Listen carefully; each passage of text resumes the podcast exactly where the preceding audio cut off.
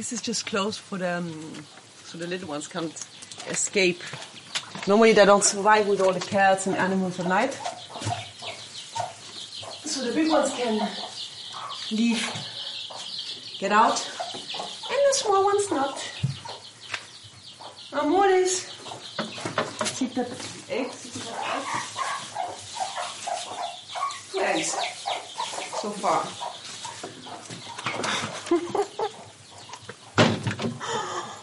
Okay, this is the later.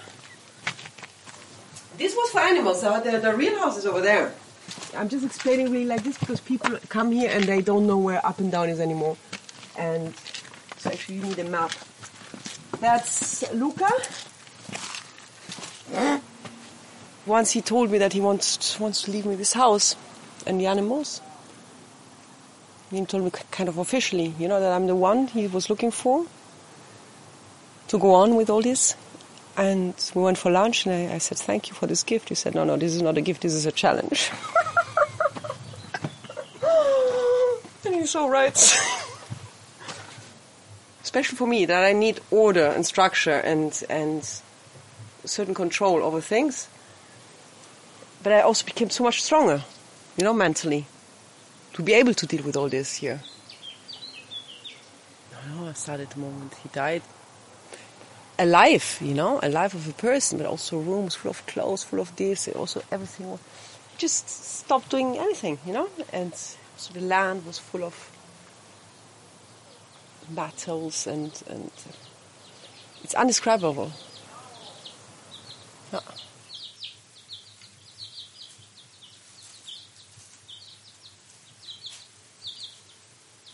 Basically, the day we met, when he bought that piece of mine and I brought it here, I said like, listen, uh, my house is not a normal space, and and just be be prepared.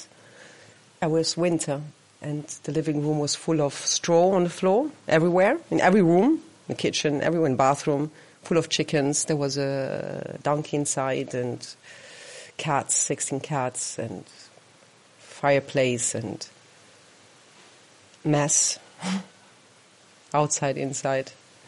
And I've never seen such an amazing place, such a beautiful place. This was the best trip ever.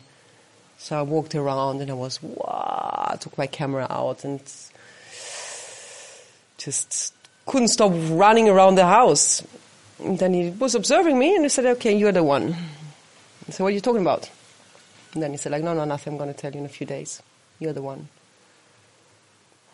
And then a few days after, he told me that, like, yeah, I want you to leave the house and then I was a bit like, I don't know, it was mixed feelings. I mean, I just met him. Of course, there was a connection, but obviously, an older guy telling you, you're going to leave your house. I was like, mm. I don't know. I didn't know what to think of that, actually. I didn't take it that serious that we became friends. He was just incredible, the things he said. I was like, are you aware of the things you say? You know, there should be a book. You're a philosopher. And it's incredible. And he, and more and more came out of him, of course.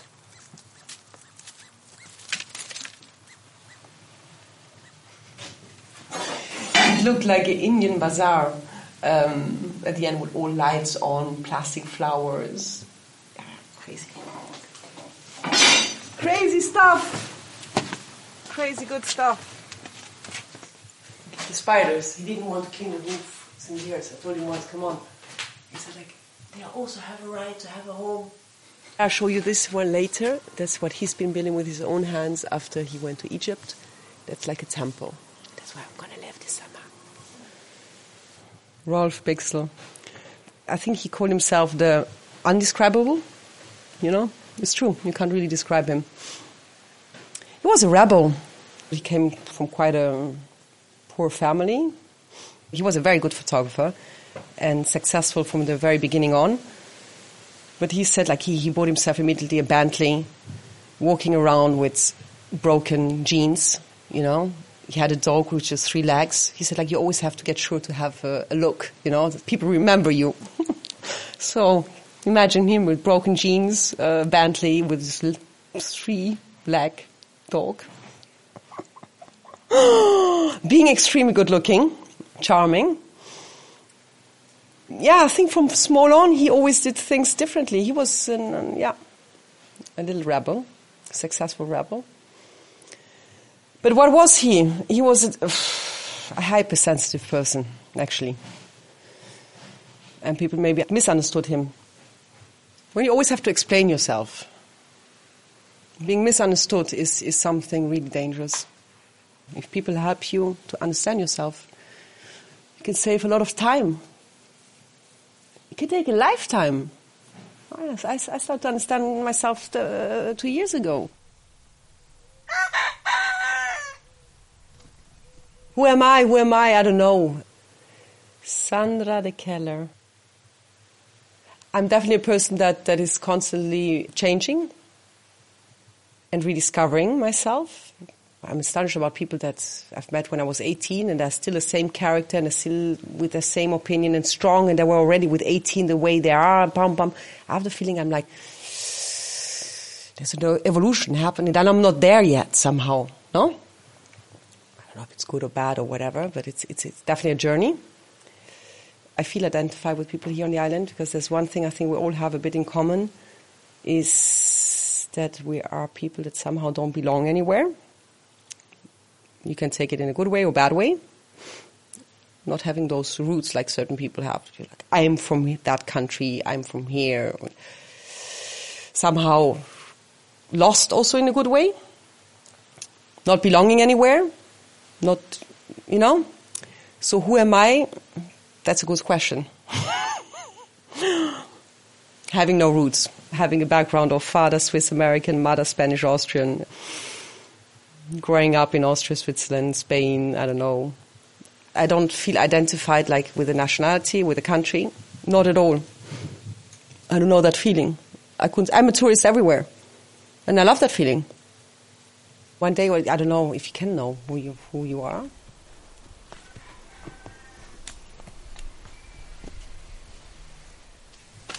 Those are Japanese cucumbers. They're the best ones. Crunchy long and thin. He was famous for the best broccoli on the island, apparently. The land is really like long, and then he goes like an elf from up to the mountain. Like, so all, all this, I, I, I, don't even know what is in the back because you can't go through. You actually need like like 30 goats. There was a bar where they used to have parties. This was a blue pool. With all the top models here.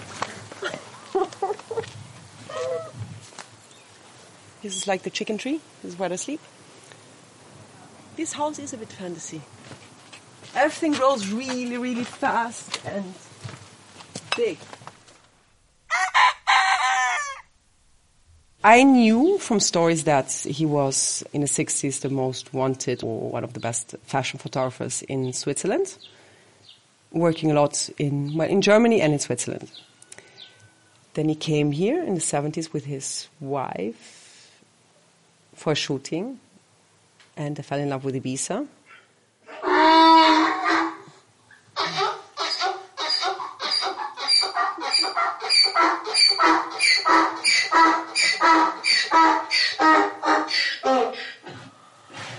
We're talking about your daddy. Hmm? Talking about your daddy, Amore. I love this boy. I love this boy. I think he was a bit exhausted of pretending and to act and to be there in exhibitions or uh, evenings and, uh, of course, in the models and this and that. Yeah, he wanted to make a change in his life, basically. Came here, fell in love, gave up everything in Switzerland, bought with the money he had the house. Didn't have much left, I guess. And then starting to rent out rooms and living from that, you know. He just wanted to absolutely, totally change his life, you know. Living in the countryside, uh, growing his own food, away from all this um, society living alone, connected to nature, you know? He always loved animals. I think that's also something that cured him getting chickens, and he really isolated himself then for, for a long period. And I think what I've, because I've, I found a lot of letters. He's been married three times, not longer than one year, all of the three marriages. And um, no wife uh, uh, uh, survived here, you know. I found letters where I write, like, you can't expect it. I, I live the way you want to live, like not seeing anyone, just being here. It's, it's paradise, but paradise can become hell, you know. I need social contact. I can't so he was kind of expecting maybe the wives to live the way he lived. He loved to build huts and little houses as a kid, you know? So he started to work with cement, extending the house. He's been building quite a lot himself. Every stone he's been lifting up here. So that was his life. Making this house bigger, to be able to rent out rooms, to be able to, to live. His life followed him here, and I think I don't think he really minded that all the top models came here to visit him, to be honest. in the 70s, all these pictures of these beautiful naked girls lying in the pool, him walking around naked. Yeah, this period. And it was kind of an in place, apparently, to stay. Huh. Then one from one, moment to the other, you just got fed up because it was only problems summer rentals are problems. People on holidays like to complain a lot because they want perfection, no? So, um, him having a um, strong character, it, it ended up bad, you know, at the end. At the end, he said, like, okay, basta, I stop this. I saved enough money to survive now. I'm going to live like, you know, I'm just going to take all the bads out, like, no one can stay here. One thing is to make it uh, unlivable for others, you know, and on the other hand, just as his final project to, to observe nature and, and to live with nature, which was what gave him peace at the end from the beginning on, was not this fashion world, is to live with the animals, to observe the plants, and also to think what is perfection? Is it to cut a tree to, for us to look beautiful and perfect or is actually the contrary, you know?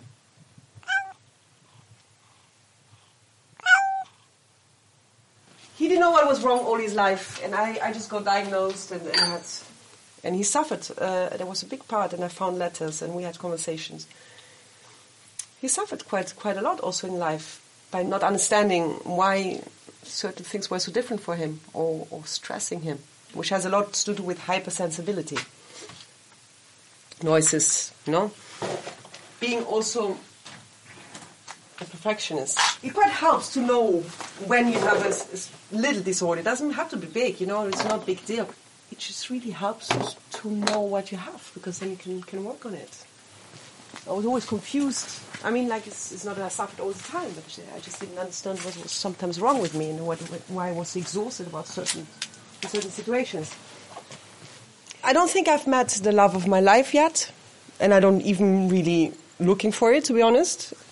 Without my creative mind, I, I would be lost anyway, but I'm not really looking for it. But I definitely didn't find it or didn't have it. But what I have with Rolf is I've, I've, I've met my soulmate, and that's, that's, that's, that's incredibly special. That's even so much more than the partner of your life. It's a feeling that you're sitting next to each other, you can actually not talk. You, you understand. You understand without words. Maybe because we both felt a little bit misunderstood in certain ways. Well, basically starting off both being Asperger's. Yeah, we kind of had the same fears, the same joys, it was uh, very similar. So he didn't need to explain himself. I don't know, he was very natural. We had natural fights. We fight quite a lot he made me so angry like no one else. Sometimes I screamed. Uh, me, not him. He just he, he was just shocked because normally he was the one, you know, the people were scared of. but I felt very natural with him, extremely myself, both of us. So I think I guess that's soulmate. Well, before I actually didn't really know. I mean, my version was just uh, that he abandoned the place to, to live in peace, that it was just that. But then one time he said a sentence, so it made me think like, okay, one time when the floor was full of uh, uh, donkey shit and whatever, and I said like, should I clean it up? And then he said, what do you actually think?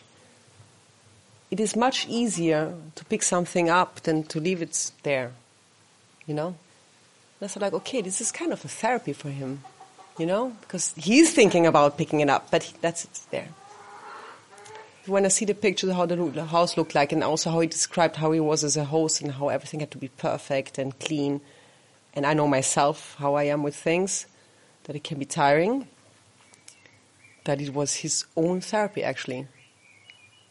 Going from one extreme to the other. That's why I can I understand him what he went through from that perfect house to this mess and everything. Because for me there are also only two ways, you know? I feel great in this place here. All this non-symmetric and mess because I'm not living here yet. So now it's a challenge once I'm going to live here, how I'm going to manage to, to you know. Well, basically, I'm just going to have a room empty and then I can live with a mess around. Yeah, it says, of course, a lot. I'm, I'm thinking what my house is and about myself or my future right now. He died with 83. But until 80, he was actually totally perfect. Until 81, 82. Yeah, he was never complaining. This ah, incredible. As an old person, he was never like, "Oh my God, I'm alone," or, or this or that. He was such a cowboy, like in those movies, you know, like until the end. He was also not never asking, "Oh, come by, I'm alone. If I if I can visit him, it's okay, and if not, not." But not playing that that old people role, you know. I'm scared, or I'm no, not at all. Such a man. He really accepted life, you know, when it comes to the end, you know, not, not scared about it somehow. He was never scared of dying. Never scared of dying. He was actually at that moment, he wanted to die. When he died and I started to empty and go through all his stuff, I discovered boxes of, wow, beautiful slides. And he never showed me that. And this was incredible. This is actually the biggest, the biggest treasure of, of this whole story are his images. And, and I wonder why he never spoke or showed me or, and then I thought like, what would happen if I would die now and people would find my pictures? My plan is really to bring him back to, to his name in, in the photography world. I definitely want to go around the world and make exhibitions and a beautiful book. This is why I owe him to make a beautiful book out of his work. He wanted to get away in general from people. You know, in general. This has nothing to do with here or there or Ibiza. He just found here somehow the sign that he had to move here. He just wanted to live alone in general, get away from people. It is possible, that's why I live here in Ibiza. I need a lot of time on my own and in Ibiza, people leave me alone, you know? I think to be happy here, you need to be able, first of all, to be alone.